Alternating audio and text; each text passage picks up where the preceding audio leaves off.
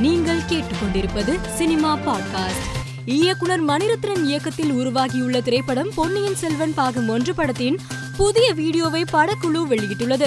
இந்த வீடியோ தற்போது வைரலாகி வருகிறது. இயக்குனர் அனுதீப் இயக்கத்தில் சிவகார்த்திகேயன் தற்போது பிரின்ஸ் படத்தில் நடித்து வருகிறார். இப்படத்தில் பெரியப்பா கதாபாத்திரத்தில் கவுண்டமணி நடிக்க உள்ளதாக கூறப்படுகிறது. அறிமுக இயக்குனர் செல்வகுமார் செல்லப்பாண்டியன் இயக்கத்தில் மைக்கேல் தங்கத்துரை மற்றும் ஜிஷ்ணு மேனன் ஆகியோர் இணைந்து நடித்துள்ள படம் வார்டு நூத்தி இருபத்தி ஆறு.